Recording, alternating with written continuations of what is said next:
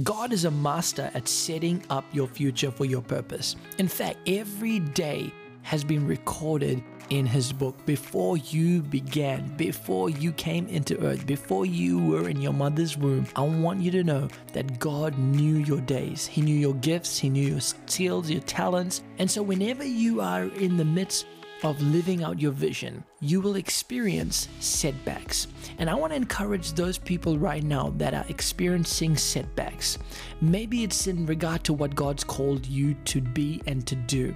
Just remember that a setback is actually a setup for something greater. God is a master arranger. He can arrange marriages, He can arrange opportunities, He can arrange the right boss for you. God arranges all things to work out for your good and for His purposes.